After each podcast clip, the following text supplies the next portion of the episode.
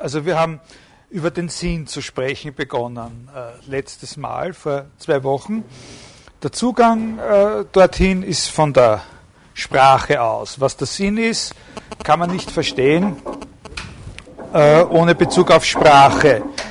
Und der Sinn hat äh, bei ihm wesentlich was mit dem Paradoxen, mit dem, mit dem Unsinn zu tun.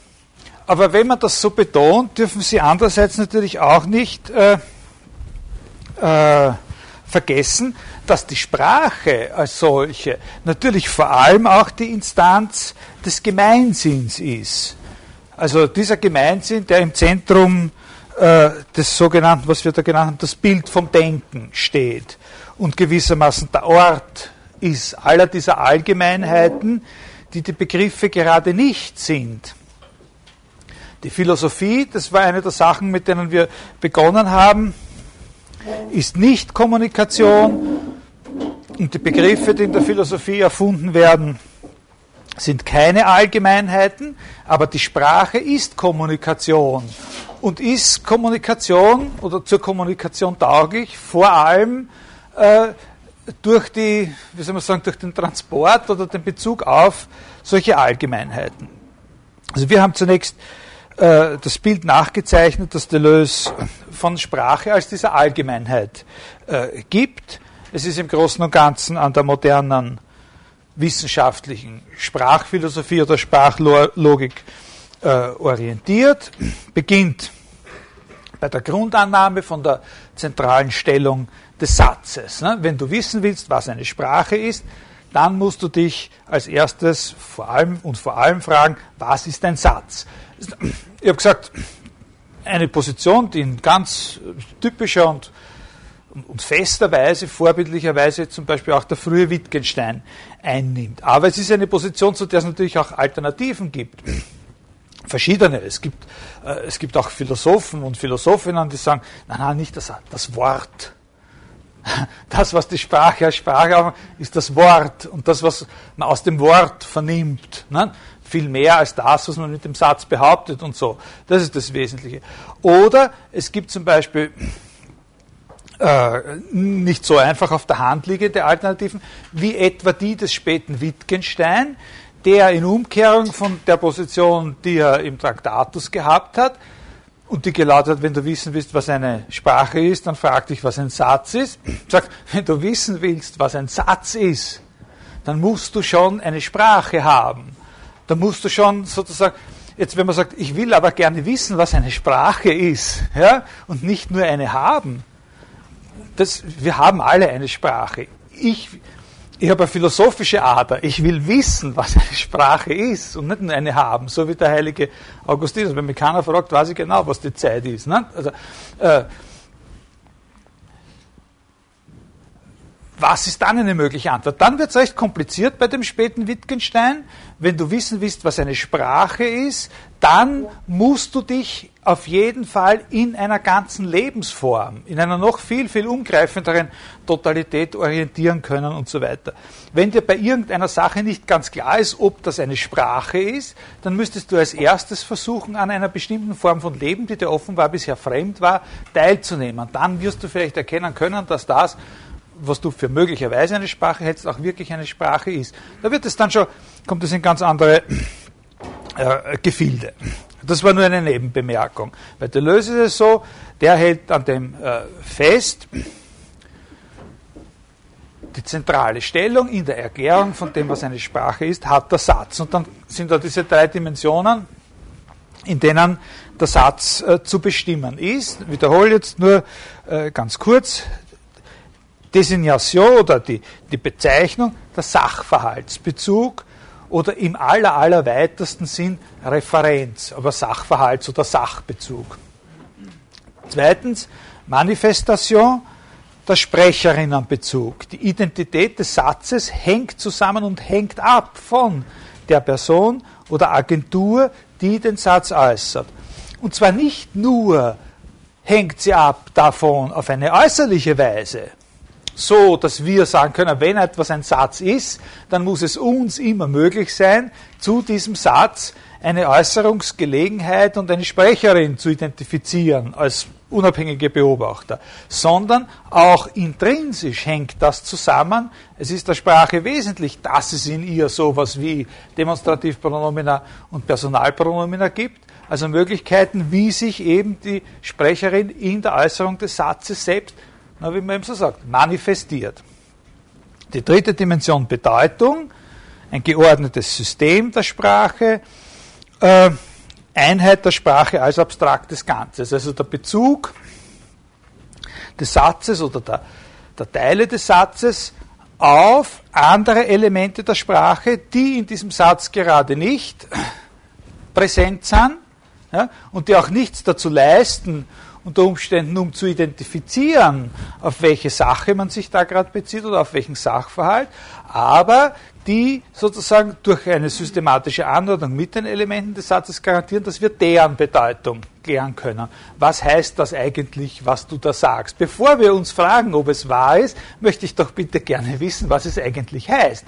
Und dann muss die andere Person eben mit anderen Worten herausrücken, nicht? Deren Bedeutung ich schon kenne und die die Bedeutung dieses Satzes zu erhellen helfen. Und dann ist diese Überlegung gekommen, die wir nicht in allen Einzelheiten nachvollzogen haben, dass es gleichwohl noch eine vierte Dimension zur Bestimmung des Satzes geben muss, die mit keiner dieser drei zusammenfällt, auch nicht einfach noch so dazukommt in der Reihe und auch nicht nur ihre Summe ist. Sie ist ihnen auf eine gewisse Weise vorgeordnet und, das ist auch interessant, dass er das sagt, sie ist zunächst etwas nur theoretisch Erschlossenes, das es auch geben muss, weil sonst das andere in seinem Ensemble nicht funktioniert. Und diese vierte Dimension nennt er Sinn. Diese Vorordnung oder dieser Primat des Sinnes vor den anderen drei Dimensionen ist deshalb so entscheidend, weil man nur so, oder ist das für uns wichtig, weil man so gut, ganz gut verstehen kann, die Komplizenschaft, die der Sinn mit dem Unsinn hat. Der Sinn kann uns präsent werden, der Sinn eines Satzes oder der Sinn eines bestimmten Wortes in einem Satz, ohne dass der Satz in den anderen drei Dimensionen sozusagen schon seine Fixierung hätte. Und so ist es möglich, dass der Sinn präsent ist und auch präsent bleibt, auch wenn diese Fixierungen in den anderen drei Dimensionen dann irgendwie widersprüchlich ausfallen oder sogar unmöglich ausfallen. Ein Sinn ist noch immer da, auch wenn es Unsinn ist. Der Sinn ist etwas, was wir erfassen können, nach dieses, das ist jetzt nicht, bitte nicht sagen, der Heinrich hat gesagt, auch wenn es Unsinn ist, ist es immer noch Sinn, einfach nur so. Also, äh, äh, Also so st- stellt er das dar. Äh, der Sinn ist immer noch da, auch wenn ein Designatum oder eine Bedeutung nicht fassbar ist und wir auch genau wissen, dass sie nie fassbar werden. Kann noch immer der Sinn da sein. Dieser ganze Zugang, der unter dem Titel läuft, also der Sinn als etwas theoretisch Erschlossenes, ist natürlich noch immer sehr abstrakt, ne? Theoriestrategisch, wie er wie er sagt, eine Strate- ein strategischer Begriff. Und wir haben dagegen oder in Ergänzung dazu versucht, auch die direkteren und inhaltlicheren Hinweise zu betonen, die er gibt. Was ist der Sinn? Nicht nur, welche Rolle spielt er und, und, und was ist durch ihn alles möglich, sondern was ist er eigentlich? Wie, wie kommt man, wie macht er sich bemerkbar oder so? Ne?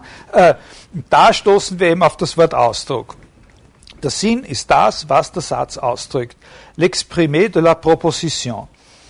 Ausdruck ist das große Thema im zweiten Teil dieser Vorlesung, der jetzt begonnen hat. Und wir nehmen es im ersten Mal von dieser Seite des Sinnes, der Sprache her auf. Das von der Proposition ausgedrückte. Was soll man darunter verstehen? Und da habe ich ganz am Schluss, in der letzten Viertelstunde vor, vor zwei Wochen, da geht es nur mehr so kursorisch durch, äh, gesagt, äh, äh, was hindert eigentlich Deleuze äh, zu sagen, was eigentlich das Naheliegendste wäre, das, was wir bisher Bedeutung genannt haben, das ist der Sinn. Weil, haben wir gesagt, sowohl Frege wie auch Wittgenstein eigentlich genau das schon als den Sinn äh, benannt haben. Und Wittgenstein auch sagt, der Satz drückt seinen Sinn aus. Das wäre äh, doch schon eine Antwort gewesen. Was stellt Deleuze sich da anders vor? Und ich habe Ihnen gesagt, äh, wir wollen das zuerst ein bisschen negativ äh, in den Blick zu bringen versuchen, indem wir sagen, was kann einen denn irritieren daran, dass man sagt, der Sinn ist die Bedeutung. Äh, und da habe ich gesagt, das ist vor allem äh, der Bezug der Bedeutung auf ein sozusagen eigentlich nicht wirklich feststellbares, sondern sich immer weiterentwickelndes und differenzierendes System von Bedeutungen. Bedeutung ist nicht sozusagen so ein kleines Kugel, das das Wort mit sich herumtragt, und wenn man das Wort nicht so richtig äh, äh, richtig kennt oder versteht, dann sagt man, zeigt der Kugel her, und dann, wenn man die Bedeutung weiß, dann kann man es gebrauchen oder so, sondern Bedeutung ist eine Sache, die das Wort genau dadurch, nicht dadurch bekommt, dass man es genauer untersucht, und auch nicht dadurch bekommt, dass man es auf gewisse Sachverhalte bezieht, sondern Bedeutung ist eine Sache, die das Wort dadurch bekommt, dass man es in eine bestimmte Art von Beziehungen zu der Bedeutung von anderen Worten stellt. Das klingt irgendwie zirkulär, ist aber schon im Grunde eigentlich die richtige, äh, richtige Antwort. Also ich habe davon gesprochen, dass die Bedeutung etwas ist, was wesentlich analysierbar ist. An der Bedeutung ist das Wesentliche, dass sie analysierbar ist. Natürlich, wenn man sowas sagt, gibt es dann, das ist jetzt eine winzig kleine Fußnote, unleserlich klein geschrieben. Natürlich gibt es dann äh, noch solche Fragen wie, äh, was ist eigentlich dann, wenn man immer diese Analysen immer weiter, da kommt man dann auf Bedeutungen, die nicht mehr analysierbar ist oder so. Das ist eine eigene Art von Problem, ne? Äh, sozusagen Bedeutungsatome oder sowas. Das wollen wir jetzt ausklammern. Ich wollte nur sagen, wenn man sowas sagt, dann handelt man sich immer noch so zusätzliche, ganz kleine, in unleserlich oder äh, geschriebene Probleme ein. Äh, und auf der anderen Seite habe ich gesagt, gibt es genauso ein Phänomen der Verflüchtigung der Bedeutung, wenn man sich fragt, was ist es in dem Gegenstand selbst oder in dem Sachverhalt selbst, was sozusagen äh, die Erfüllung so eines Prädikats mit dieser bestimmten Bedeutung zum Beispiel garantiert. Was ist es in der Sache selbst, die macht, dass die Sache heiß ist? Wenn ich das jemandem erkläre, dann, dann, komme, dann verflüchtigt sich sozusagen der unmittelbare, die unmittelbare Bedeutung des Wortes heiß als einer eigenen selbstständigen Qualität oder so, und sie kommen letztlich wieder nur auf irgendeine Funktion, die raumzeitliche Beziehungen herstellt und irgendwelche spezielleren, in spezielleren Kurven darstellbar ist, wie alle anderen äh, physikalischen äh, Begriffe auch, weshalb Deleuze auch sagt, in der Physik oder in der Wissenschaft, da brauchen wir gar keine Begriffe, da brauchen wir nur diese äh, äh, Funktionen, also diese Auflösungserscheinung. Und ich habe dann am Schluss äh, gesagt, man könnte sich vorstellen, dass Deleuze mit diesem Wort Sinn etwas meint, was im Großen und Ganzen schon die Bedeutung ist, aber von diesen beiden Faktoren nicht betroffen. Also was sozusagen dazwischen steht, zwischen auf der einen Seite, man sagt, ist grün, was heißt das? Und dann sagt er, naja, schau, zeigt dann den Farbkreis und zeigt die Position im Farbkreis von grün, äh, oder kommt mit irgendeiner physiologischen Erklärung, sagt er, schau, da zeige ich dir, aber so schaut eine Netzhaut aus. Oder, weißt du, was Licht ist? Fängt er an, und dann wird es so, ne? Und das ist sozusagen die Bedeutungserklärungssache. Und auf der anderen Seite, was ist es wirklich? Auf der anderen Seite steht dieses, was es wirklich ist, für das Ding grün zu sein.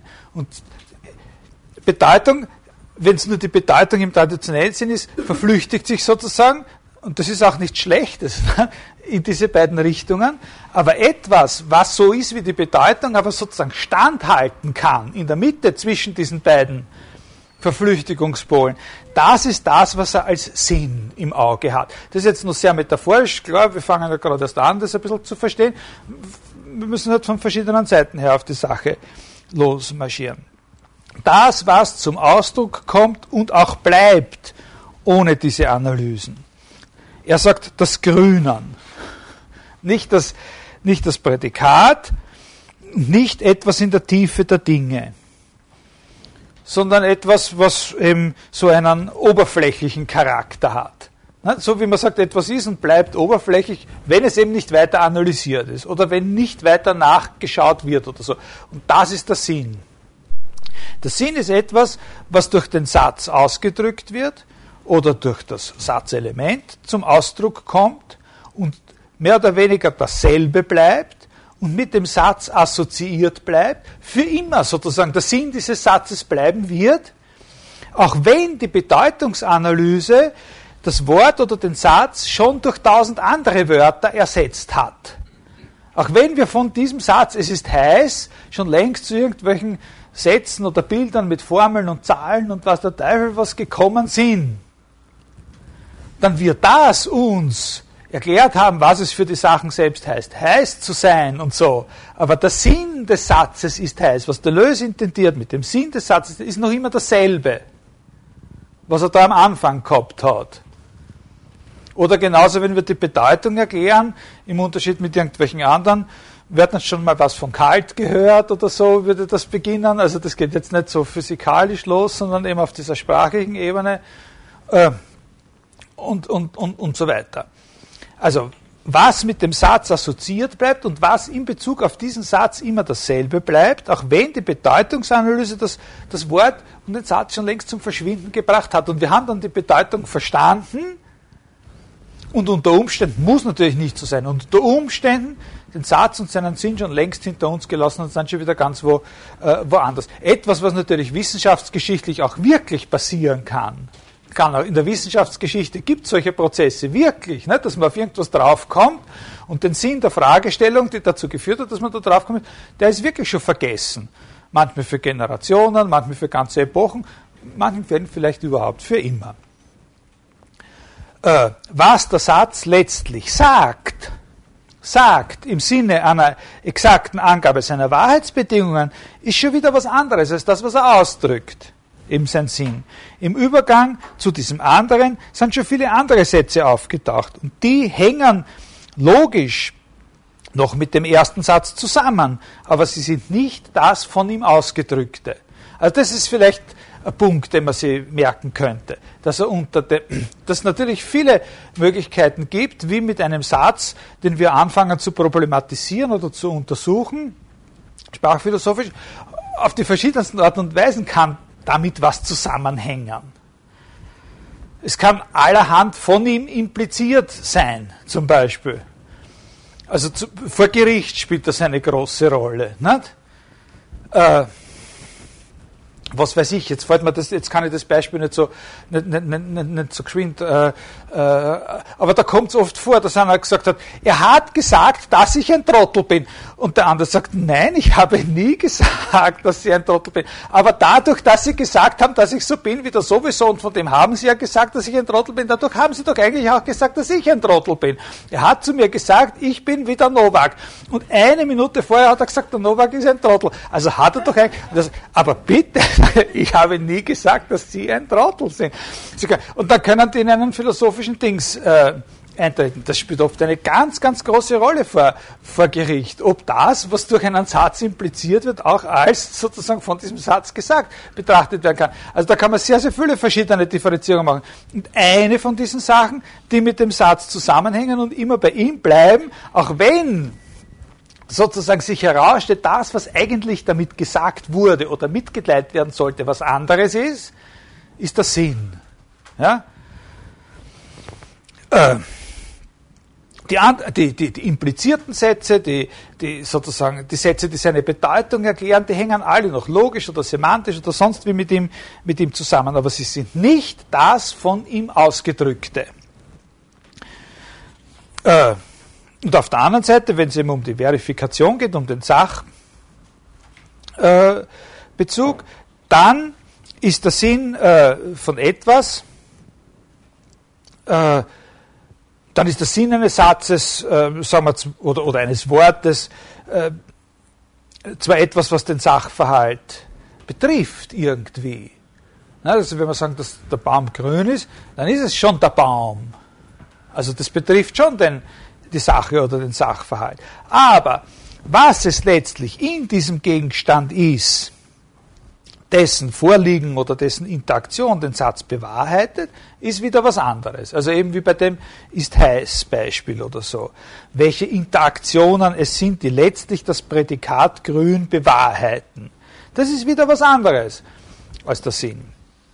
Das Grünsein des Baumes als das, was das Wort über den Baum zum Ausdruck bringt. Und was insofern auch etwas ist, was mit dem Baum los ist, aber etwas, was mit ihm, und jetzt komme ich auf ein Wort, das dann eine, eine, eine Schlüsselrolle spielt natürlich bei Deleuze, in einer gewissen Weise nur oberflächlich los ist. Und nicht sozusagen in seiner Tiefe, in der wir die Gründe für die Bewahrheitung suchen müssten. Das Grünen des Baumes ist nicht dasjenige, was darüber entscheidet, dass der Satz, der Baum ist grün, wahr ist. Das leuchtet uns ja auch ein. Also wenn einer dann wirklich sagt, ja, ja, ja, ist grün zu grün und da draußen grün zu grün, der Baum ist aber nicht grün. Dann gibt es verschiedene Szenarien, wie man, wie man sagen kann, dass man sich getäuscht hat oder sonst irgendwas. Oder, also täuschen ist vielleicht jetzt so, schon zu viel. Äh, äh, das Grünen ist auf jeden Fall mal das, was der Satz ausdrückt, aber, und da kündigt sich schon natürlich an, wie die Schwierigkeit jetzt da nur weitergewälzt wird, über den Baum ausdrückt. Es hat schon was mit dem Baum zu tun. Das Grünen, wenn man sagt, der Baum ist grün, ist was, was der Satz ausdrückt. Und insofern hat es ja mit dem Satz zu tun. Ne? Scheint es was zu sein, was von dem Satz herkommt. Aber er drückt es eben auch aus über den Baum. Es hat auch mit dem Baum was zu tun. An der Sache werden wir dann noch ein bisschen weiter äh, herumtifteln. Von der anderen Seite. Man könnte ja völlig zu Recht sagen, dem Baum ist es letztlich egal, was wir über ihn sagen. Ja? Der Baum ist in tausenderlei komplizierte Prozesse äh, verwickelt und wechselt seine Zustände und das läuft alles ab, ob wir darüber reden oder, oder nicht, ob wir äh, das verstehen oder nicht. Aber trotzdem oder daneben, neben dieser seiner Verwicklung in alle diese Prozesse, bietet er uns gewissermaßen einen Anblick dessen, was mit ihm los ist. So wie eine Oberfläche, die er uns oder unserer Sprache so quasi aus der Tiefe seiner biologisch-chemischen Verstrickungen zuwendet. Ne? Äh, genau das, was er uns da zuwendet, das drückt so ein Satz aus. Das ist das, was so ein Satz, der Baum ist grün, ausdrückt. Und das ist ja auch so eine, ein Bild, das Deleuze immer wieder verwendet. Das schwebt so zwischen der Bedeutung und dem Ding. Ne? Das ist sowas, was da so schwebt zwischen der Bedeutung, sofern sie da in der Sprache analysiert werden könnte, und dem Ding, auf das man sich ja bezieht. Zu dem Sinn in dieser Hinsicht gehört der Unsinn dazu. Ein, ein blaues Heferl, das überhaupt nicht blau ist.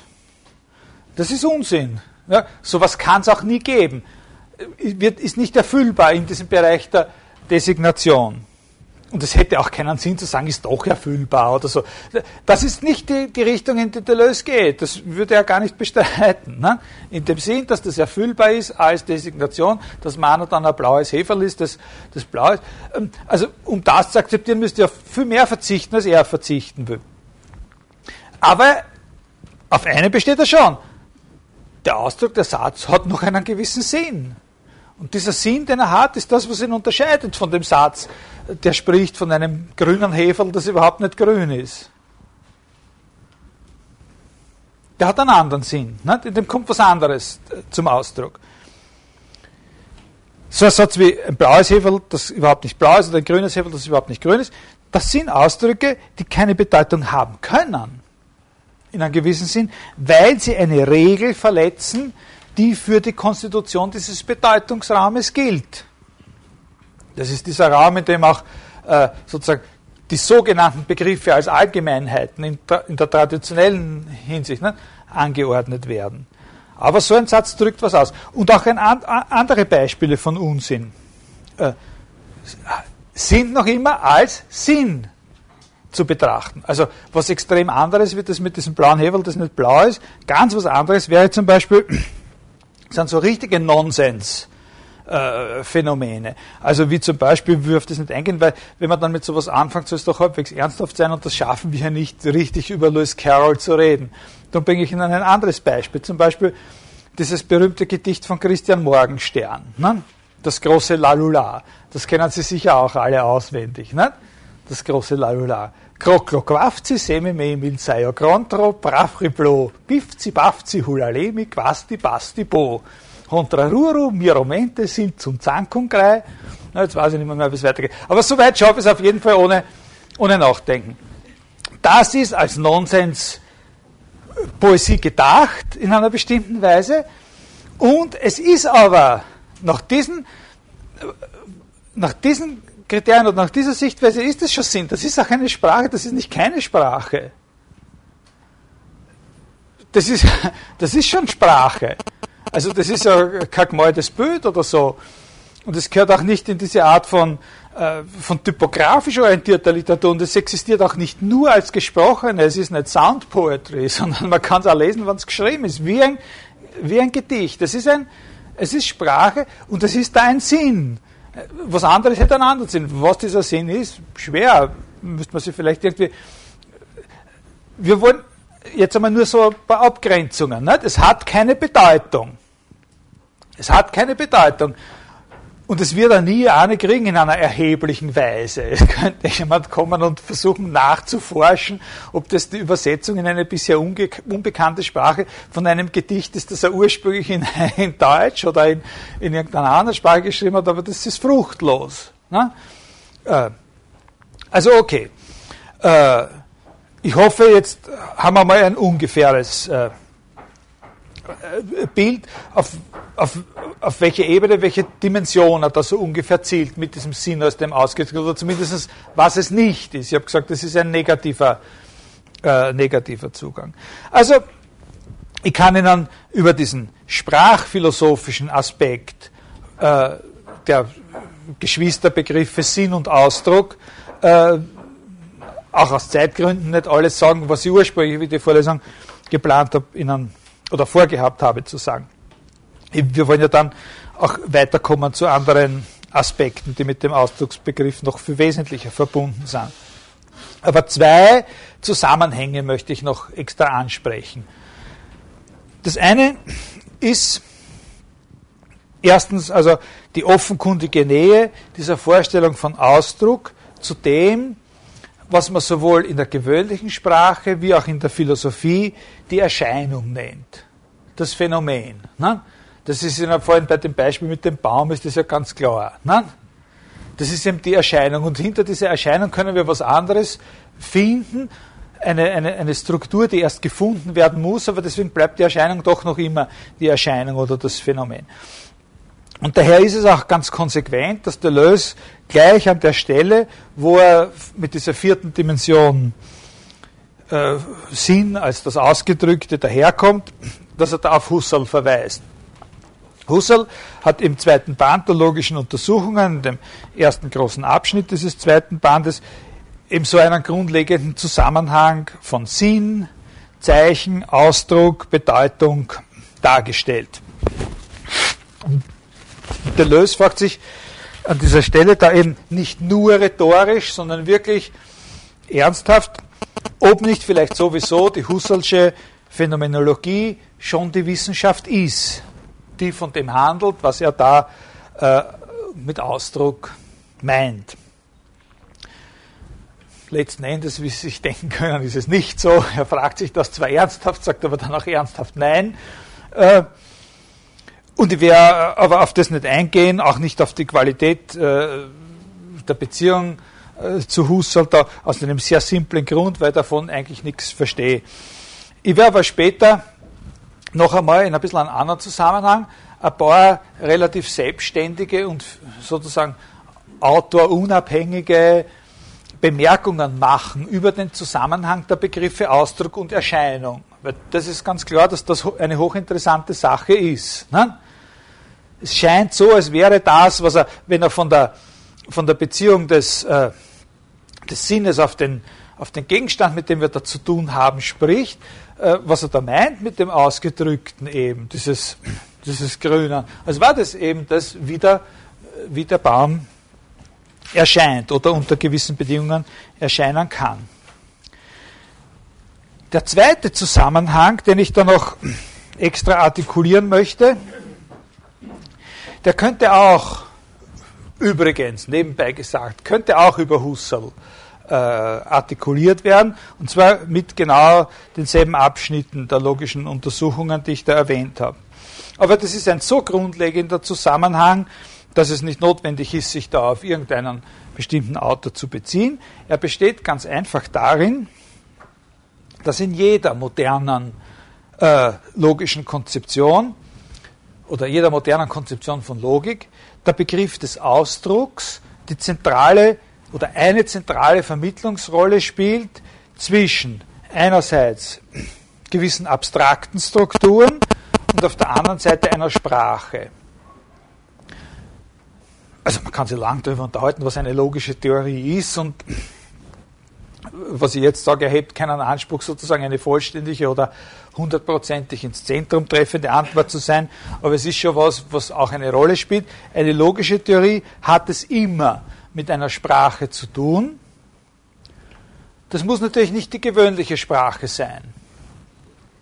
Es kann auch die Sprache einer bestimmten Wissenschaft sein, wie etwa der Mathematik, oder überhaupt eine sogenannte künstliche Sprache, eine reduzierte Sprache, die, die nur dadurch existiert, dass wir sagen, nehmen wir mal eine Sprache an, in der es, weiß ich, fünf Individuen, Konstanten und drei Prädikate, einstellige und fünf Prädikate, zwei und so und so gibt, und jetzt sprechen wir mal darüber, was an dieser Sprache interessant ist oder so. Das ist dann eine, eine sogenannte künstliche Sprache. Also Logik hat immer mit einer Sprache, eine logische Theorie hat immer mit einer Sprache zu tun. Das kann die gewöhnliche Sprache sein, das kann die Sprache einer bestimmten Wissenschaft sein, das kann irgendeine künstliche Sprache sein. Und sie untersucht diese Sprache im Hinblick auf gewisse abstrakte Strukturen, die sich ihrerseits zum Großteil als mathematische verstehen lassen.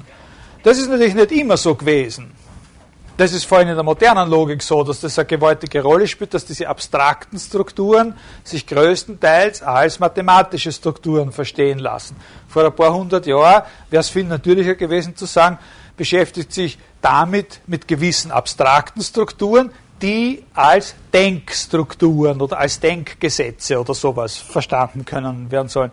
Das ist auch nicht klarer, wie das mit den mathematischen Strukturen oder so. Also das interessiert uns jetzt auch nicht wirklich, dieser Unterschied. Und der Begriff Ausdruck meint in aller Allgemeinheit noch vor jeder expliziten Hypothese eben das Verhältnis der Sprache zu diesen abstrakten mathematischen Strukturen.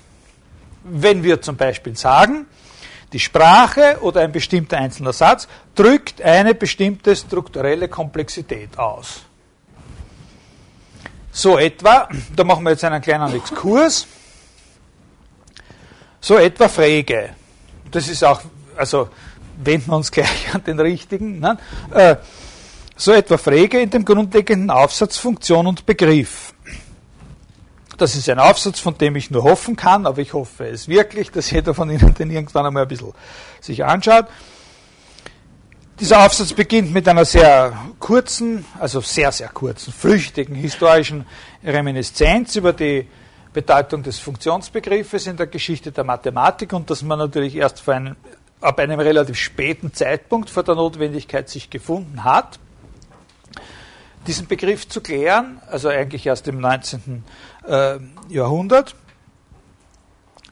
und stellt dann die Behauptung auf, in diesem Frege, nach dieser Reminiszenz, dass die damals aktuellen Probleme, also das ist im Jahre achtzehnhunderteinundneunzig das erste Mal publiziert worden, dass die damals aktuellen Probleme mit dem Begriff Funktion ihre Wurzel vor allem in der Verwechslung von Zeichen und Bezeichnetem haben.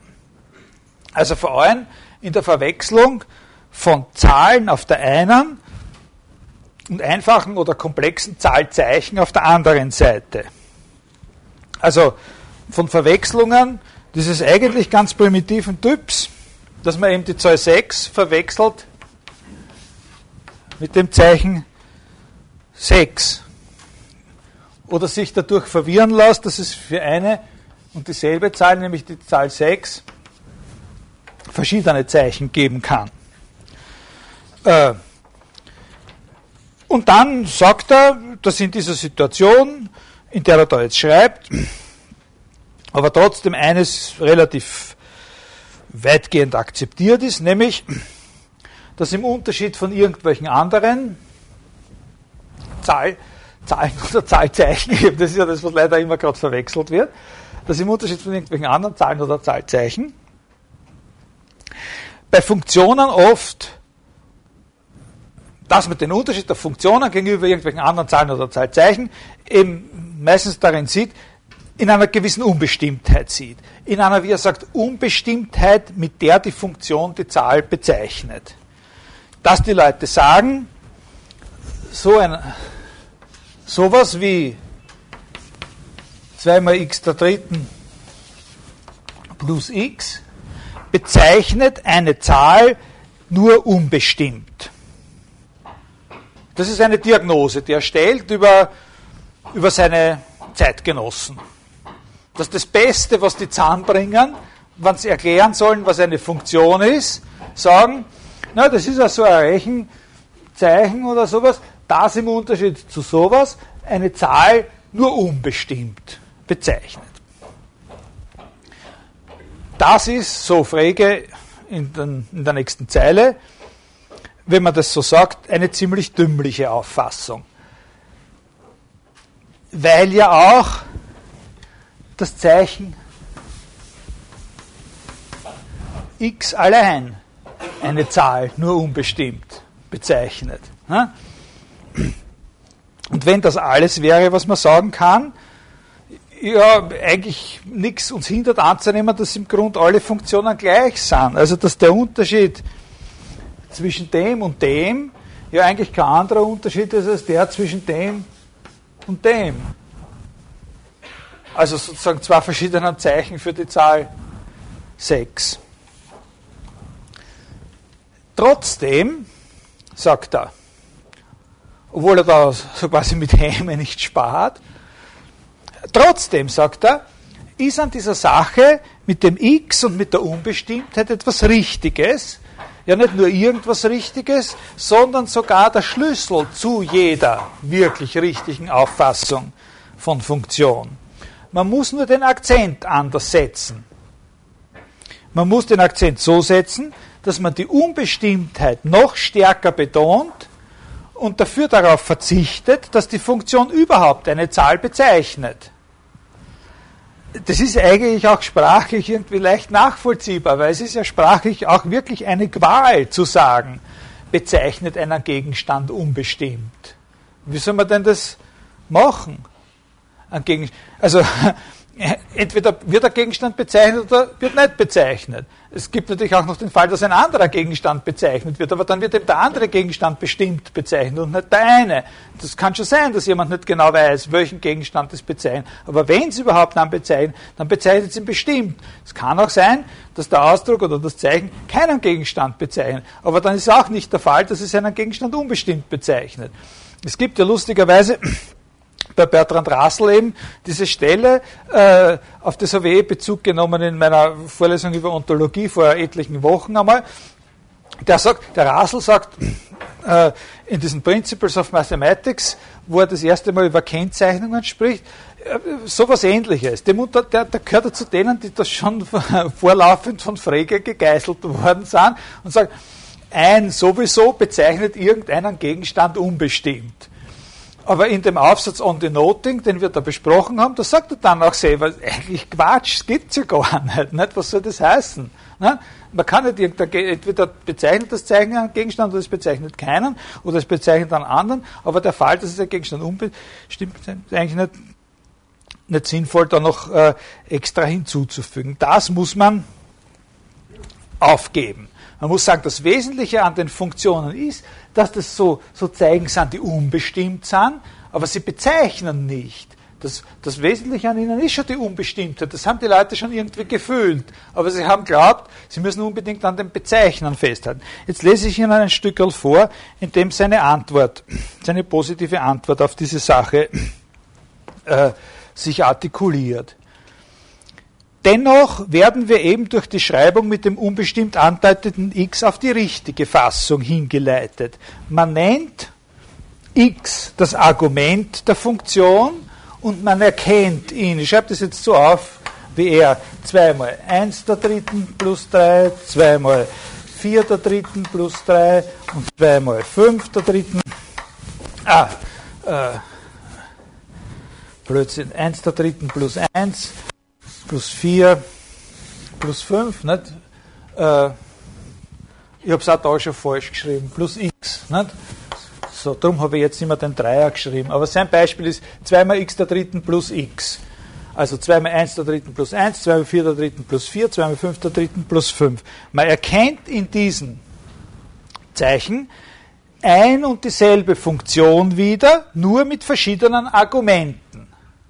Wir nennen x das Argument und wir haben da an der Argumentstelle jeweils verschiedene, an der x-Stelle einmal ein eins, einmal ein vier, einmal ein fünfer eingesetzt. Daraus ist zu ersehen, sagt er, dass in dem Gemeinsamen jener Ausdrücke das eigentliche Wesen der Funktion liegt. Das eigentliche Wesen der Funktion liegt in der Allgemeinheit, in der Gemeinsamkeit.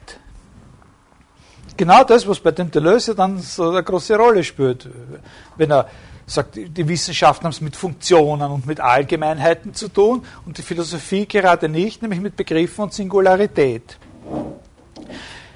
Wir erkennen, dass in dem Gemeinsamen jener Ausdrücke, Ausdrücke, ja, sagt er, das eigentliche Wesen der Funktion liegt. Das heißt also, in dem, was in zwei mal x der dritten plus x außer dem x noch vorhanden ist. Also weshalb man statt zwei mal x der dritten plus x, vielleicht auch um das noch klarer machen zu können, das schreibt er auch selber hin, so schreiben könnten. Um anzudeuten, dass das eben diese Leerstellen sind. Das, was außer dem X, außer einem Argument noch vorhanden ist. Und das ist das Gemeinsame von denen. In allen denen ist das außer dem jeweiligen Argument noch vorhanden. Und dieses Gemeinsame, dieses Allgemeine nennen wir die Funktion. Die Funktion ist also etwas Abstraktes, und zwar ist sie eine Abstraktion von den Ausdrücken, wie er sagt, ne? Die Funktion ist was Abstraktes, ein gemeinsames, durch als gemeinsam erkanntes und dann von diesen Ausdrücken als ihr gemeinsam erkanntes, abstrahiertes. Und dann fährt er fort. Es kommt mir darauf an, zu zeigen, dass das Argument nicht mit zur Funktion gehört, sondern mit der Funktion zusammen ein vollständiges Ganzes bildet. Denn die Funktion für sich allein ist unvollständig, gerade wegen ihrer Allgemeinheit. Und ist unvollständig heißt, sie bezeichnet eben nichts. Ihre Unbestimmtheit, ne? Es gibt nicht irgendetwas, was sie bezeichnet. Sie ist unvollständig. Ergänzungsbedürftig oder ungesättigt zu nennen, das sind sehr berühmte Stellen. Und dadurch unterscheiden sich die Funktionen von den Zahlen von Grund aus. Und dann sagt er noch, ein paar Zeilen weiter, noch einmal jetzt gut zuhören, die beiden Teile, in welche der Rechnungsausdruck so zerlegt wird, das Zeichen des Arguments und der Ausdruck der Funktion sind ungleichartig. Der Ausdruck der Funktion. Ne? Da ja das Argument eine Zahl, ein in sich abgeschlossenes Ganzes ist, was die Funktion nicht ist. Also das oder das, das wäre eben der Ausdruck der Funktion. Ne? Und die Funktion selber ist sozusagen etwas, was von diesen, äh, von diesen verschiedenen einzelnen Ausdrücken abstrahiert ist, als ein gemeinsames. Also die entscheidenden Stellen an, sind da, wo er sagt, dass in dem Gemeinsamen jener Ausdrücke das eigentliche Wesen der Funktion liegt. Dieser Abstraktionsschritt zu dem Gemeinsamen der Ausdrücke als einer eigenen Sache eben, als einer eigenen Struktur der Funktion. Und dann die zweite Stelle, wo er sagt, die Funktion selbst findet Ausdruck. Die Funktion selbst findet ihren Ausdruck. Da, könnt, da habe ich mir noch eine Stelle, ein paar Seiten weiter. Äh, da redet er schon nicht mehr von der Mathematik, sondern von der gewöhnlichen Sprache, aber es geht genau so dahin. Ich nenne also dem früheren gemäß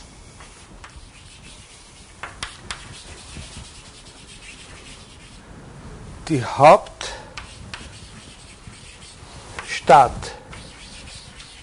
des X Ausdruck einer Funktion. Die Hauptstadt von, nicht? Also sein Beispiel ist die Hauptstadt des Deutschen Reiches. Die Hauptstadt von ist Ausdruck einer Funktion. Bezeichnet natürlich nichts, was soll die Hauptstadt von bezeichnen? In dem Moment, wo wir sozusagen an der Argumentstelle was einsetzen, Deutsches Reich oder sonst irgendwas, fängt es an, was zu bezeichnen. Aber jetzt bezeichnet es gar nichts. Dann bezeichnet es was, aber eben auch bestimmt. Das, was wir eingesetzt haben, ist auch bestimmt. Ja? Das ist, wenn wir jetzt aber ein unpassendes Argument einsetzen würden, die Hauptstadt von... Ja, die Hauptstadt aller Primzahlen. Ja, oder die Hauptstadt. Ja, ja, ja, ja, okay. Also, da kann ich jetzt nichts drüber sagen. Äh, da gibt es bei ihm entsprechende Vorkehrungen. Es ist eine wichtige Aufgabe in der Konstruktion oder in der Darstellung in der wissenschaftlichen Sprache, dass das nicht passieren kann. Da kann ich jetzt nichts drüber sagen. Das kann passieren und das ist etwas, womit man sich auseinandersetzen muss. Es ist kein trivialer. Man muss sich damit auseinandersetzen, dann setzt sich auch damit auseinander. Das ist das sogenannte Postulat der scharfen Begrenzung aller Begriffe. Also was wirklich als Begriff zulassbar sein soll in einer wissenschaftlichen Sprache, muss für alle Argumente definit sein. Also das ist ein schwieriges, ein extra Problem. Jetzt, ja, bitte? Nein, eine Funktion ist keine Zahl. Bitte? Die Zahl selbst ist ein Gegenstand. Seiner Ansicht nach ist die Zahl selbst ein Gegenstand, der unabhängig existiert und auf den wir uns mittels sprachlicher Ausdrücke einer bestimmten Form beziehen können. Äh, und zwar verschiedener, eigentlich verschiedener Form. Ja. Also zum Beispiel können wir uns auf die Zahl sechs mit dem Namen, also mit dem Wort sechs beziehen, oder wir können uns auf die Zahl sechs mit... Äh, mit diesem Ausdruck äh, beziehen. Wir können uns auf die Zahl sechs mit dem Wort Schest beziehen, wenn es Russisch oder irgendeine andere Sprach, slawische Sprache kennen oder, oder sonst. Ja? Na, das ist aber jetzt da nicht verlangt. Das, das kann man von dem... Nein, nein, nein, da, da reden wir jetzt nicht drüber. Jetzt reden wir über wen anderen. Jetzt reden wir... Also ich meine, das ist schon klar, dass bei, äh, bei, bei Frege... Äh, eine wirklich sehr, sehr interessante Theorie oder Philosophie über den Begriff des Sinnes gibt. Aber das ist weder, das ist eine, die ist schon ziemlich anders gelagert als die von Deleuze und das ist nicht das, was uns jetzt gerade interessiert. Jetzt interessiert uns nur mal nur der Begriff Ausdruck als solcher und, und wir lassen jetzt kurz einmal diese Verbindung fallen, die er bei Deleuze mit dem Begriff des Sinnes hat. Jetzt, jetzt schauen wir uns, jetzt wollte ich Ihnen ja nur einen Beleg dafür geben, wie in einer völlig anderen Theorielandschaft das Wort Ausdruck vorkommt.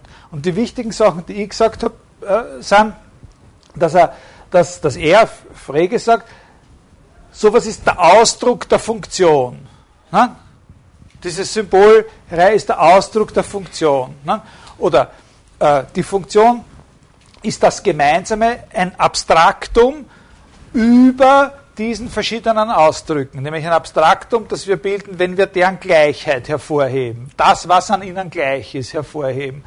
Und das können wir so machen oder so machen, das ist äh, ganz wurscht. Das sind jeweils verschiedene Ausdrücke für ein und dieselbe Struktur, mathematische Struktur. Jetzt erkennen Sie vielleicht, wie das mit dem zusammenhängt, was ich vorher äh, gesagt habe.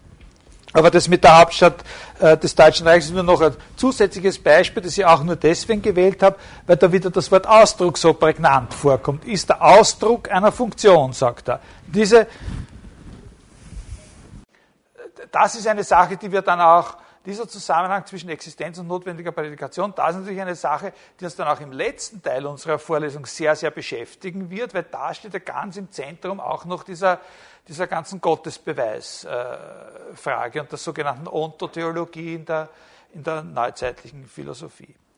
Und so eine Theorie einer, sagen wir jetzt mal, Hierarchisierung oder einer Systematisierung dessen, was Prädikation überhaupt ist. Ja?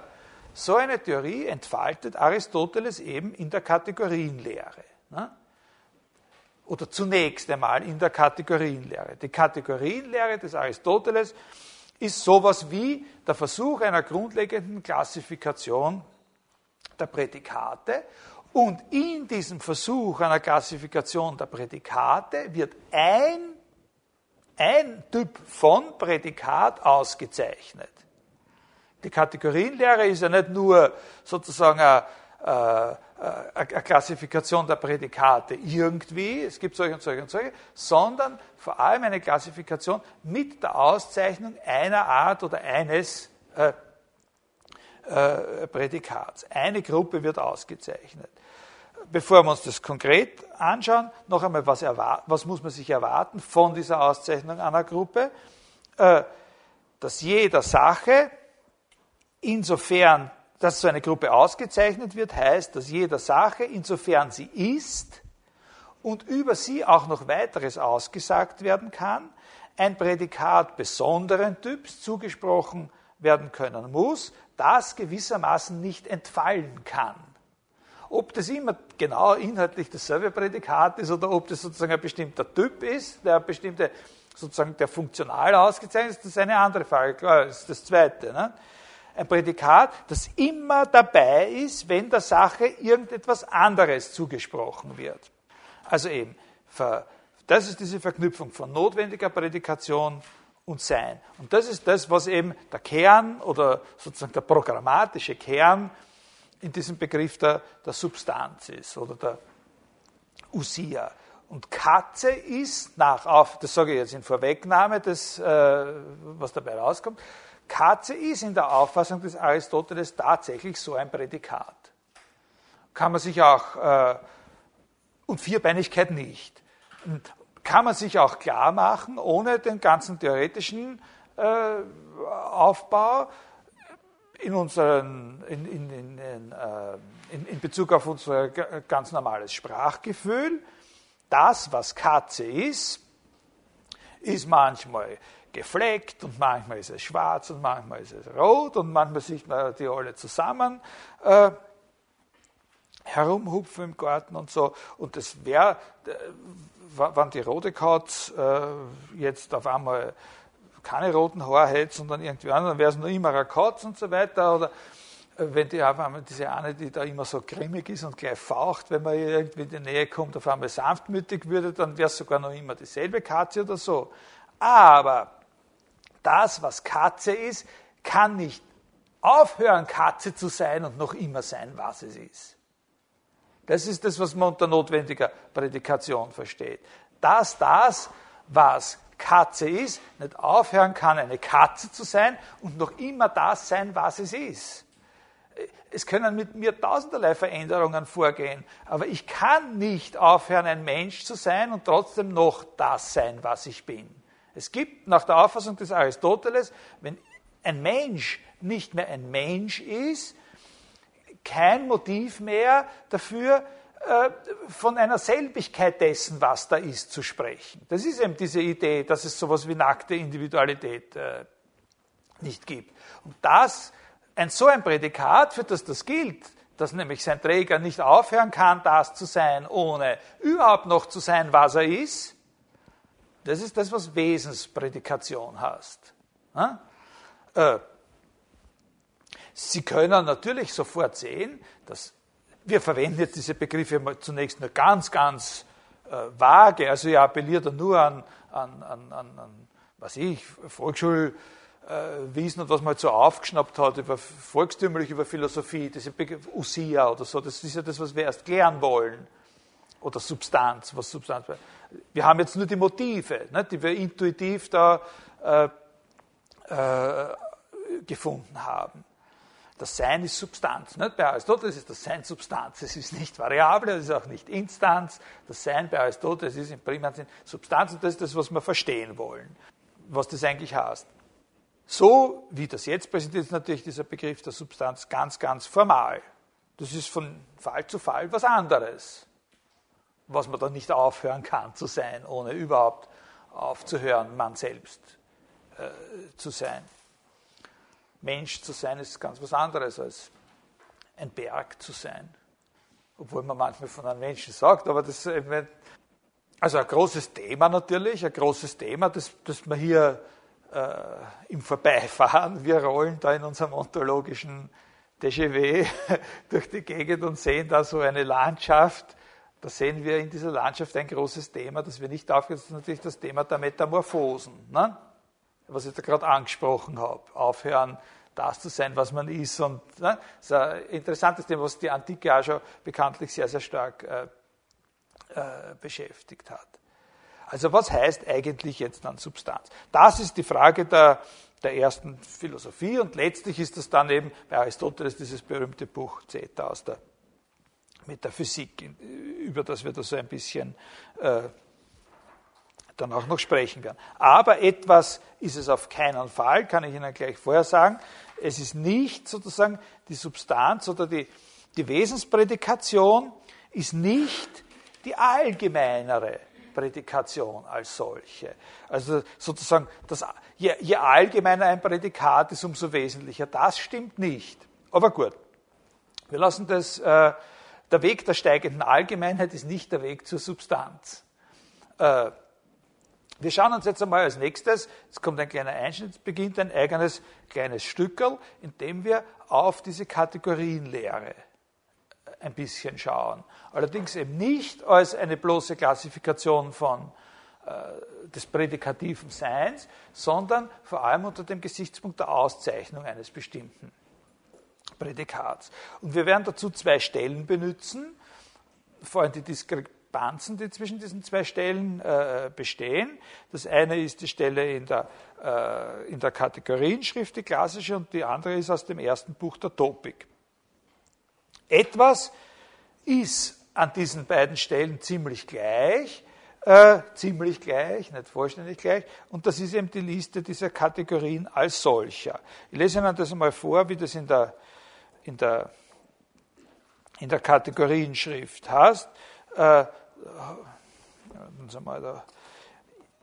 das habe ich glaube ich sogar schon mal vorgelesen, nicht? Jedes ohne äh, Verbindung gesprochene Wort bezeichnet entweder äh, ja, Ton, Katamidemian, Symploken, habe ich schon mal vorgelesen, nicht? Jedes ohne Verbindung gesprochene Wort bezeichnet entweder eine Substanz oder eine Quantität oder eine Qualität oder eine Relation oder ein Wo oder ein Wann oder eine Lage oder ein Haben oder ein Wirken oder ein Leiden.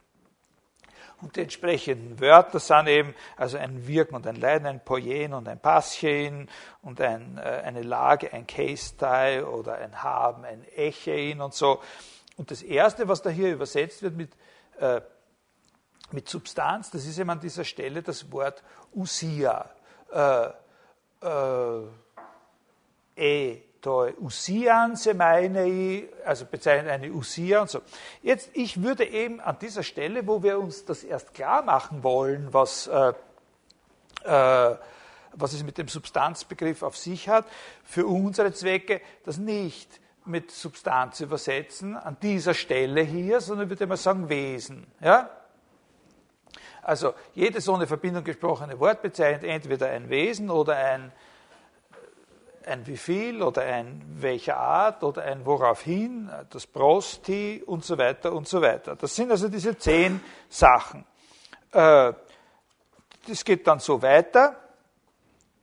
Substanz, also Usia, um es so grob zu erklären, sagt er, ist zum Beispiel ein Mensch ein Pferd. Ein quantitatives zum Beispiel ein zwei, ein drei Ellen langes. Ein qualitatives zum Beispiel ein weißes oder ein der Grammatik kundiges. Ein relatives ist ein doppeltes, halbes, größeres. Ein Wo zum Beispiel im Lyzeum, also da auf der Uni. Ein Wann, gestern oder vorgestern, eine Lage, er liegt, er sitzt, ein Haben, er ist beschuht oder bewaffnet und so weiter und so weiter. Jeder der genannten Begriffe enthält an und für sich keine Bejahung oder Verneinung, sondern die Bejahung oder Verneinung kommt erst durch Verbindung zustande. Jede Bejahung und Verneinung ist entweder wahr oder falsch, das kann aber nicht von Worten gelten, die ohne Verbindung gesprochen werden, wie Mensch oder das Wort weiß oder Laikon, oder das Wort läuft oder siegt. Das sagt also, dass wir den Kontext äh, des Aussagens als solchen nicht berücksichtigen müssen. Und daher können wir den Anfang so verstehen, wir können das so verstehen zunächst einmal, dass jeder dieser Ausdrücke, jeder von diesen zehn Ausdrücken einen Typ von Sache bezeichnet, und zwar so, dass jedes Wort, das wir überhaupt gebrauchen, eben einen dieser Typen von Sache bezeichnet. Also das, nicht? Da hat er eben die Beispiele. Nicht? Also das, ein weißes oder ein, ein doppeltes bezeichnet den einer bestimmten Typ von Sache. Der Ausdruck ein doppeltes bezeichnet einer bestimmten Typ von äh, Sache. Jedes Wort bezieht sich, da kann natürlich auch mehrere bezeichnen, nicht? Unter Umständen. Jedes Wort bezieht sich entweder im Sinne nicht des Ausschlusses auf ein Wesen oder ein Poionti, ein, ein solchartiges und so weiter. Also man kann diese Liste ganz einfach betrachten, das ist die einfachste Betrachtung, als eine logisch-grammatische Klassifikation der Prädikate. Jedes, man könnte das so sagen, jedes Wort, warum, Herr Aristoteles, sagen Sie nicht gleich, jedes Wort ist eben entweder ein Eigenschaftswort oder ein Lokaladverb oder ein Temporaladverb oder ein aktives Zeitwort oder ein passives Zeitwort und so weiter. Ne?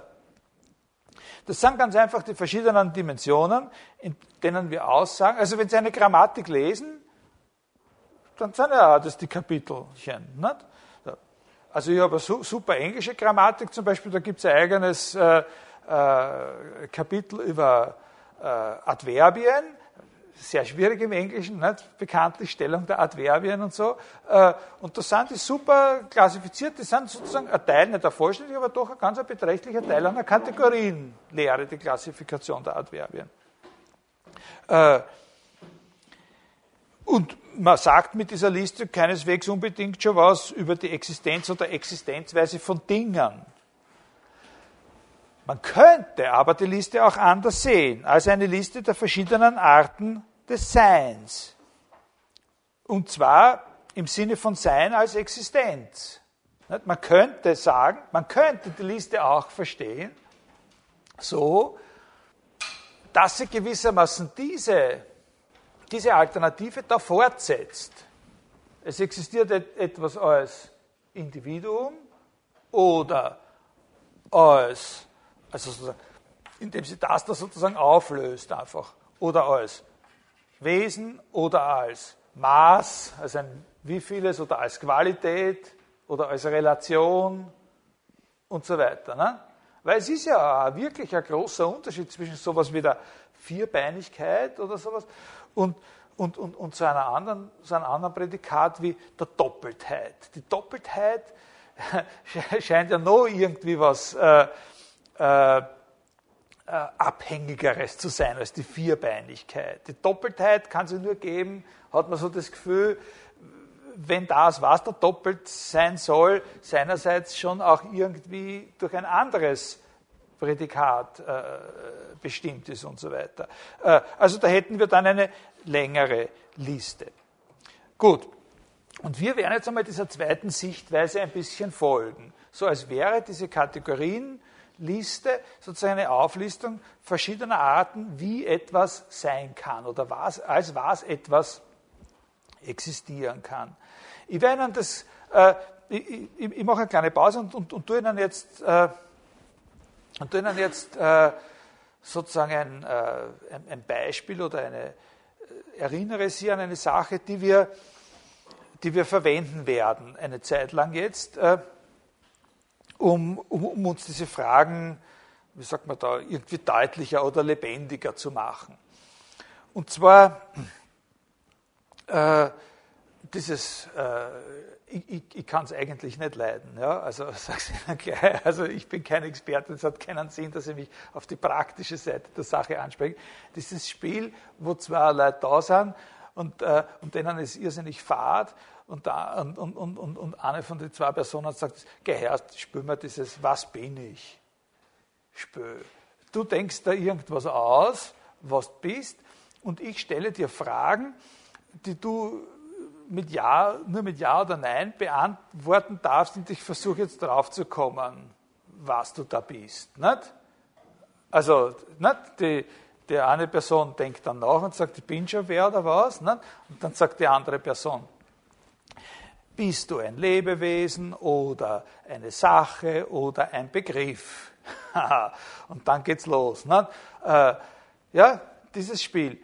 Und jetzt können Sie von Anfang an, wir werden das noch ein bisschen genauer betrachten, das Spiel, wir werden versuchen, gewisse Differenzierungen an diesem Spiel oder verschiedene Aspekte an diesem Spiel herauszuarbeiten und mit verschiedenen Aspekten an der Kategorienlehre in Zusammenhang zu bringen. Aber der fundamentale Zusammenhang sollte von Anfang an klar sein. Nicht?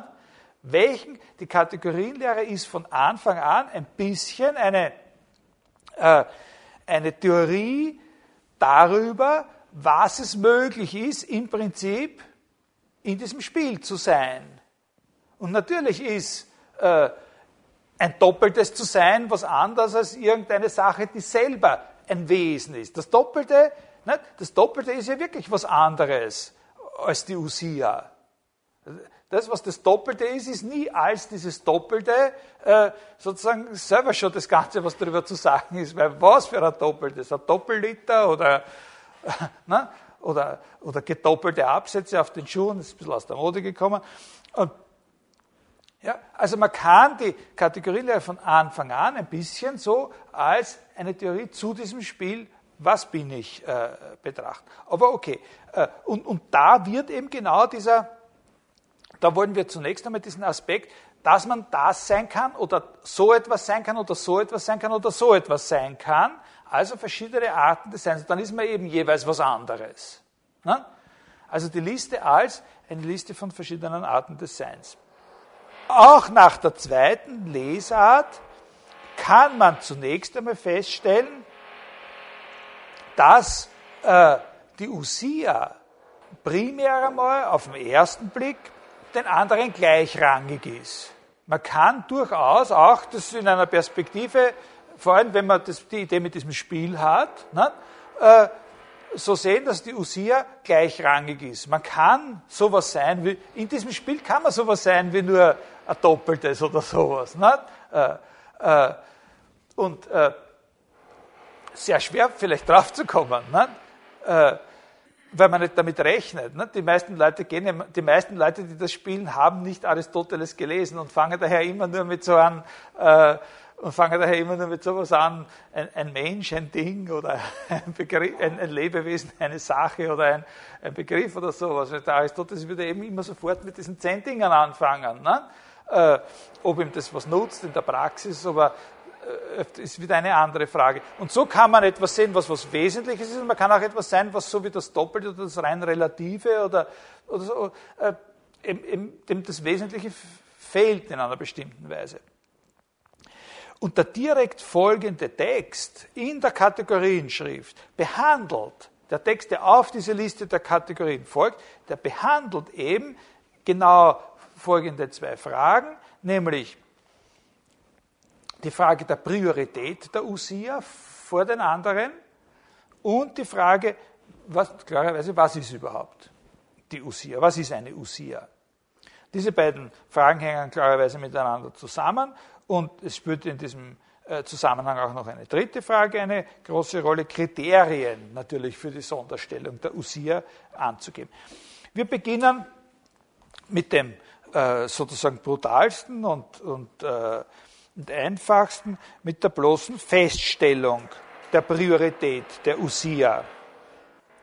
Alles andere wird entweder von den ersten Substanzen als dem Subjekt ausgesagt oder ist in ihnen als dem Subjekt. Einerseits heißt es, dass Substanzen die ultimativen Subjekte sind. Nicht nur sozusagen beispielgebend oder die typischesten, sondern wirklich ultimativ. Andererseits könnte es auch eine stärkere Lesung dieser Aussage geben, die nicht nur sagt, dass von allem, was Subjekt ist, im, äh, die Substanzen im stärksten Sinn, die Usia, nicht, im stärksten Sinn Subjekt sind, äh, sondern dass alles, was überhaupt Sein hat und Subjekt ist, nur in Hinblick auf irgendwas, was Usia ist, seinerseits Subjekt sein kann. Also nicht nur, dass sozusagen die, die sind, die es am stärksten sind, sondern dass, wenn nicht Subjekte, also Sachen, über die was gesagt wird, nicht, vom Usia-Typ vorhanden wären, überhaupt von Subjektivität nicht gesprochen werden könnte. Wobei Subjektivität heißt eben, jetzt ganz was anderes, als was man in der neuzeitlichen Philosophie darunter versteht. Satzsubjekt, nicht das, worüber etwas gesagt wird, das zugrunde liegende. Also nicht der, in der neuzeitlichen Philosophie stellt man sich unter dem Subjekt immer den vor, der sagt. Aber das Subjekt ist eben das, worüber gesagt wird, bei ihm. Das zugrunde liegende. Also das sind diese zwei Lesarten. Es gibt diesen Vorrang und für den Vorrang, sagt er da, und für den Vorrang gibt es zwei Lesarten, eben das sind die Vorrangigen, die ersten, die das in der exzellentesten Weise sind, und die anderen sind es halt auch irgendwie, aber nicht so, nicht so richtig. Bei den anderen könnte man es nicht lernen, kann man zum Beispiel sagen. Und die stärkere Lesart, die sagt, bei den anderen könnte davon gar keine Rede sein, wenn es nicht die gäbe, die Sub, das Subjekt als Usia. Und das Beispiel, äh, oder die Beispiele, die ich da gleich schon vorher vorgelesen habe, Mensch, Pferd, ne, für Usia, die legen nahe, die legen gleich nahe, dass die typischen Usiae, die er im Auge hat, natürliche Arten sind. Aber es warnt uns etwas an dem Satz, den ich gerade vorgelesen habe, es uns so einfach zu machen, weil er ja sagt, darf man nicht übersehen, alles andere wird entweder von den ersten Substanzen als Subjekt ausgesagt oder ist in ihnen als dem Subjekt. Äh, ton, Proton, Usion, also als den ersten Wesenheiten. Na, wenn einer sagt erste Wesenheiten, dann hat er vielleicht da irgendwo noch ein Platzerl in seinem Kopf für zweite Wesenheiten. Ne? Also in dem, die Sache ist nicht so einfach, in der Vorstellung von Wesen oder Usia, was da als Substanz übersetzt worden ist und wo wir ja erst draufkommen wollen, was es mit der Substanz zu tun hat, da gibt es noch einen Unterschied. Und das ist nicht schlecht, das ist irgendwie typisch aristotelisch und ich finde, das ist auch das, was man an dem Aristoteles irgendwie gern haben kann.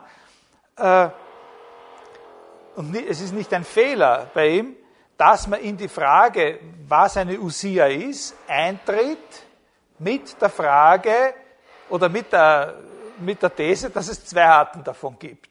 Also es ist nicht so, dass man das zuerst geklärt wird, was ist es denn im Allgemeinen, und dann wird dann erklärt, davon gibt es zwei Sorten. Also was ist, dass man, was ist ein Apfel, und dann äh, ja, das ist, hat das Schauen und schmeckt gut, kann man Kompott draus machen und so weiter und so weiter und so weiter.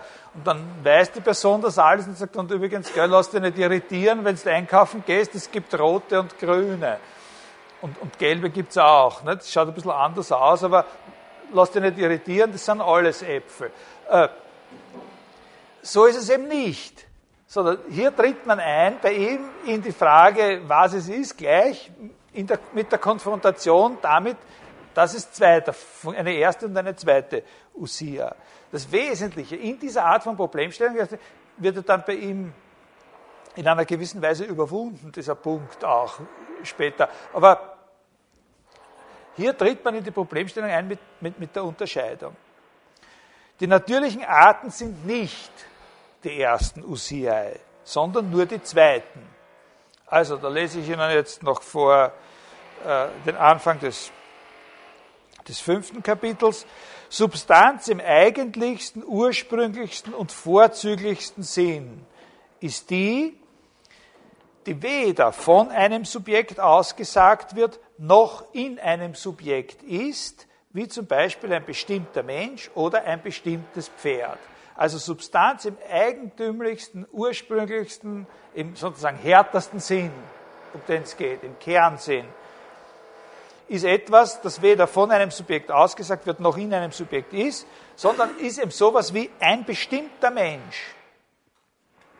Also Substanz im ersten, Usia im ersten und ursprünglichsten Sinn, im härtesten Sinn, ist nicht die Gattung als Gattung, sondern das bestimmte Individuum, das der Gattung angehört.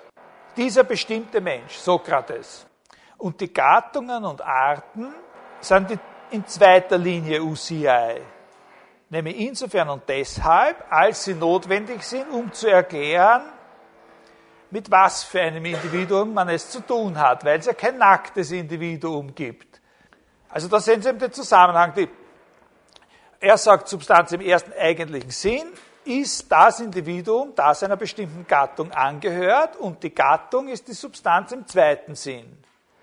Und das ist das, was, man, was derjenige, der da ist, nicht aufhören kann zu sein, ohne überhaupt er selbst zu sein. Man kann auf ihn oder sie, auf dieses Individuum, aber auch anders Bezug nehmen, klarerweise, äh, als durch die Gattungsbestimmung.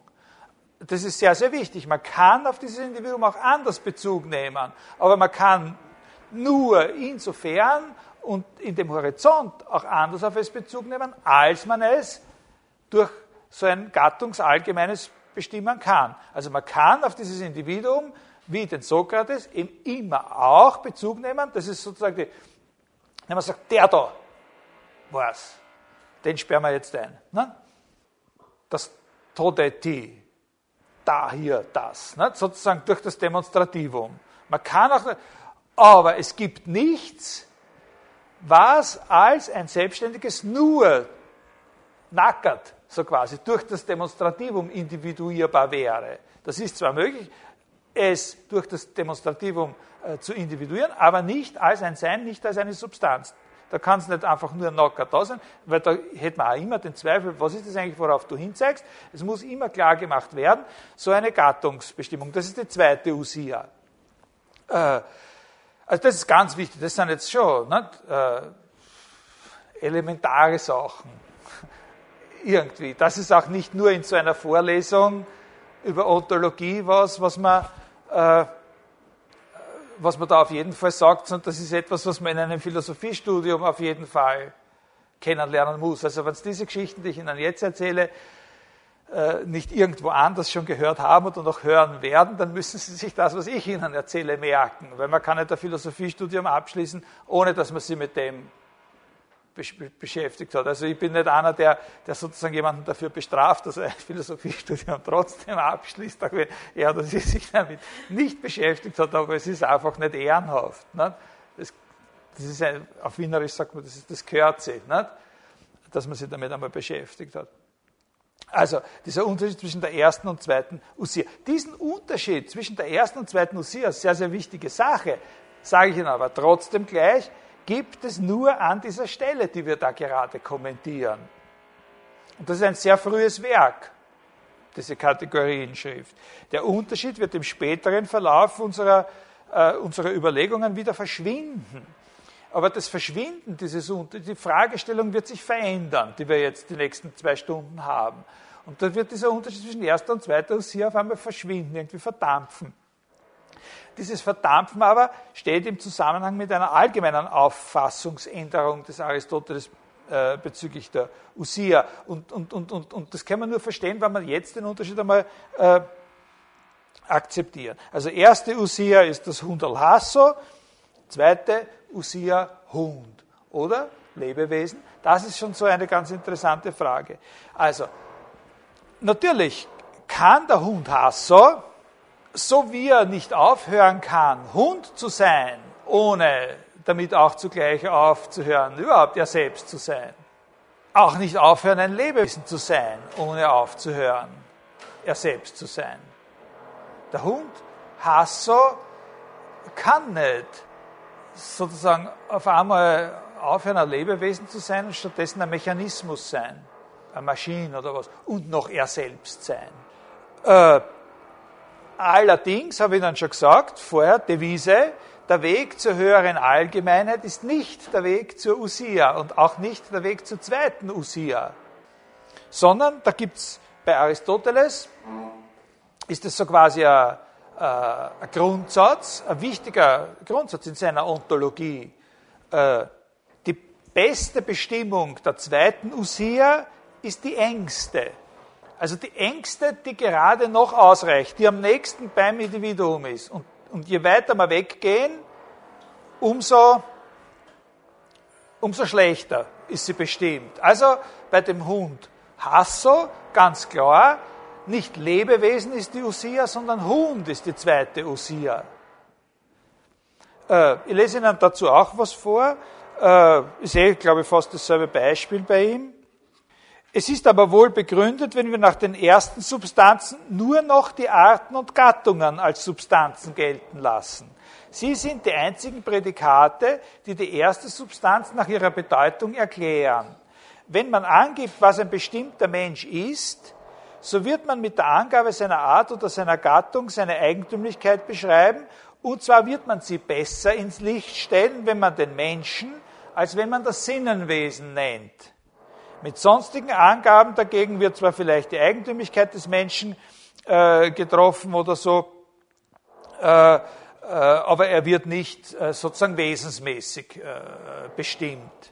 Also ganz klar, das Engere, ja, die Engerliegende, wird das andere ja zu wenig erklärt. Je, je allgemeiner wir werden, umso weniger äh, erklären wir, umso schwächer wird die Information, die wir Äh, sagt, was dieses, auf das wir auch mit dem Zeigefinger Bezug nehmen könnten, eigentlich, äh, eigentlich ist. Der große Unterschied zwischen der ersten und der zweiten Usia liegt eben darin, dass die, äh, äh,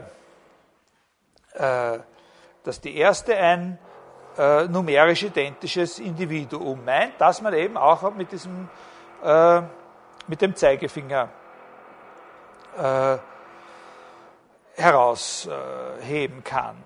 Also ich hoffe, es ist einigermaßen klar, worauf er hinaus will. Die paradigmatischen Wesenheiten sind demonstrativ identifizierbare Einzeldinge, aber weil ein Einzelding eben nicht nackt äh, sein kann, gehört dazu immer die Angabe seiner Art oder Gattung.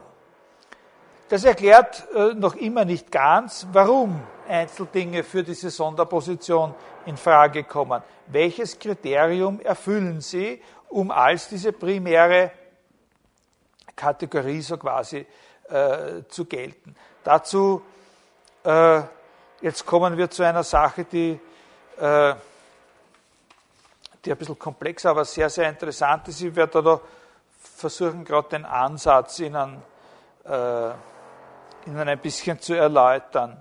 Ich lese Ihnen einmal was vor. Äh, ich habe Ihnen das ja schon vorgelesen, noch einmal vor. Äh, Substanz, und, und dann eine zweite Stelle, die, ein bisschen, die das ein bisschen ausführt. Substanz im eigentlichsten, ursprünglichsten Sinn ist die, die weder von einem Subjekt ausgesagt wird, noch in einem Subjekt ist. Und dann sagt er eben zum Beispiel ein bestimmtes Pferd oder bestimmtes. Was ist da mit diesem Unterschied zwischen von einem Subjekt ausgesagt werden und in einem Subjekt sein? Das ist ein Unterschied, den wir bisher noch nicht kommentiert haben, und was hat es damit auf sich? Also, zentral ist hier der Begriff Subjekt, das, worüber etwas ausgesagt wird, und das heißt an der Stelle eben äh, Hypokeimenon, das zugrunde liegende.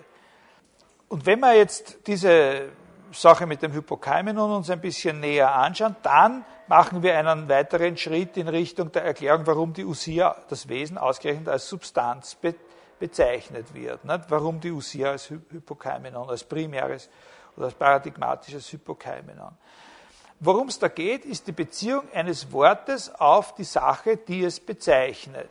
Nicht? Die Beziehung eines Wortes auf das, was dieses Wort bezeichnet. Ja, dieses das, was das Wort bezeichnet, worüber es ausgesagt wird, das ist eben dieses Hy- Hypokeimenon. Und man hat so das Gefühl zunächst einmal, äh, als würde man da von einer zweigliedrigen Beziehung sprechen. Das Wort und das, was da ist und worüber gesagt wird, dass ihm eben das zukommt, was der Inhalt in diesem Wort ist. Wenn diese Beziehung so zweigliedrig wäre, wäre sie auch grundsätzlich immer von derselben Art. Das, ne, das wäre dann eine Beziehung von der Art, wie das eine Wort bezeichnet dieses, ein anderes Wort äh, bezeichnet äh, jenes, aber das, was immer gleich ist, ist sozusagen das Bezeichnen. Manche von Ihnen erinnern sich an diese Eingangspassagen, die ersten so zehn Seiten der philosophischen Untersuchungen äh, von Wittgenstein, ne?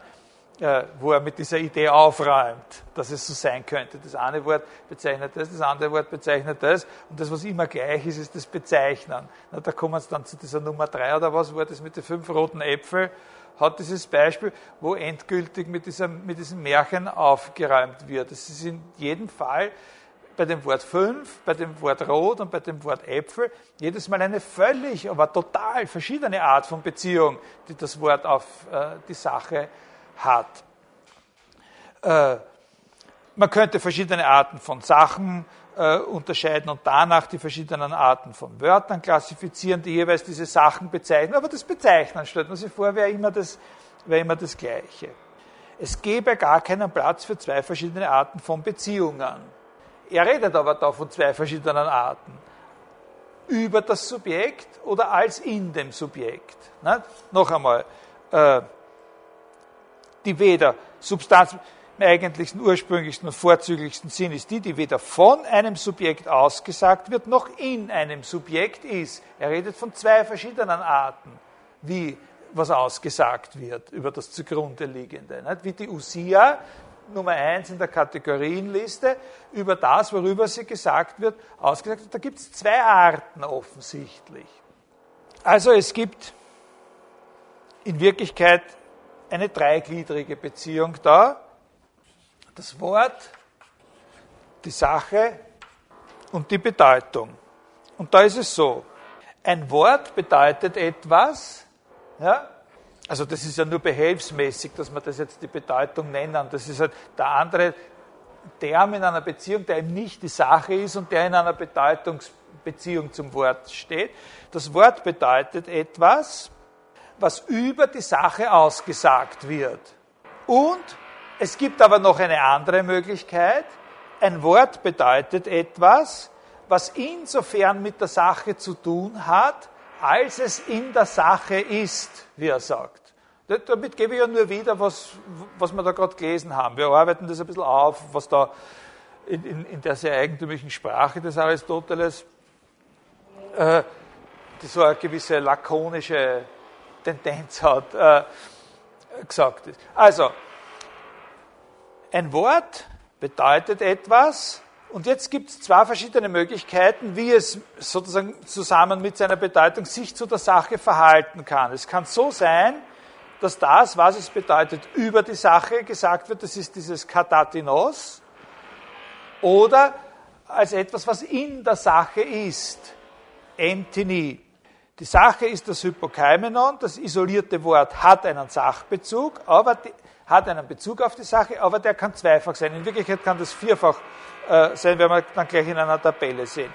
Das ist eine formale Unterscheidung, die offensichtlich noch oberhalb, jenseits der Kategorienliste als solcher liegt. Ne?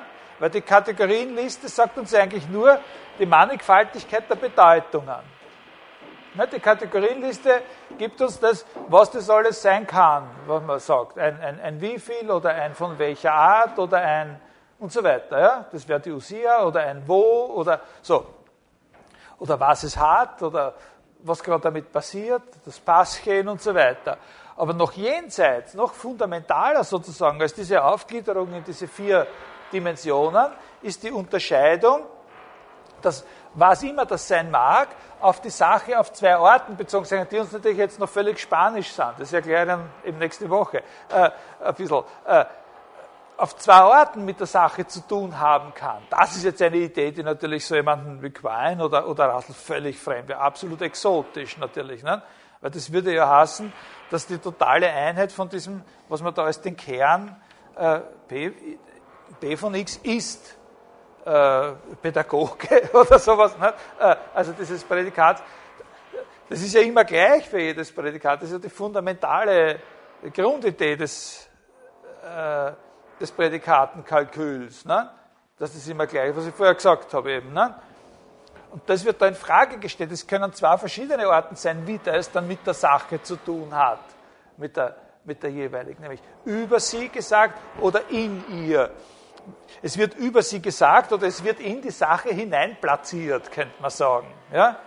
Na gut, mache ich für heute Schluss. Nächstes Mal beschäftigen wir uns ein bisschen, genau, machen wir genau hier weiter und werden ein Argument finden. Da findet man dann sowas wie ein Argument, warum Individuen die ersten Substanzen sind und nicht die Arten und Gattungen. Und dann schauen wir uns diese zweite Stelle an, in der, in der Topik, wo es in Wirklichkeit noch einmal zweimal diese Kategorienliste gibt, mit an einer Stelle einer ganz klitzekleinen, aber sehr vielsagenden Abweichung. Na, und dann geht es halt ein bisschen von dort aus in die, in die eigentlichen Fragen der Metaphysik noch ein kleines Stückchen. Aber wie gesagt, die aristotelische Ontologie ist eine Sache, die doch noch ein bisschen sozusagen von ihrer inneren Strukturiertheit und auch von den Argumenten, die da eine Rolle spielen, was noch ein bisschen was Komplexeres ist, als die, was wir bei dem Straußen da kennengelernt haben. Also, wenn Ihnen da irgendwas Spanisch vorkommt oder so, es wäre auch hilfreich, wenn Sie sich schon vielleicht noch mal ein bisschen reinschauen, ne? Anfang, Kategorien und so. Äh, erstes... Äh, Erstes Buch der Topik, neuntes Kapitel oder so. Äh, Sie müssen nicht. Ne? Aber wenn Ihnen sowas Spanisch vorkommt, dann fragen Sie. Ne? Äh, nicht alle Fragen sind beantwortbar, aber wenn sie nicht gestellt werden, sind auch die beantwortbaren nicht beantwortet worden. Also bis nächste Woche. Ne?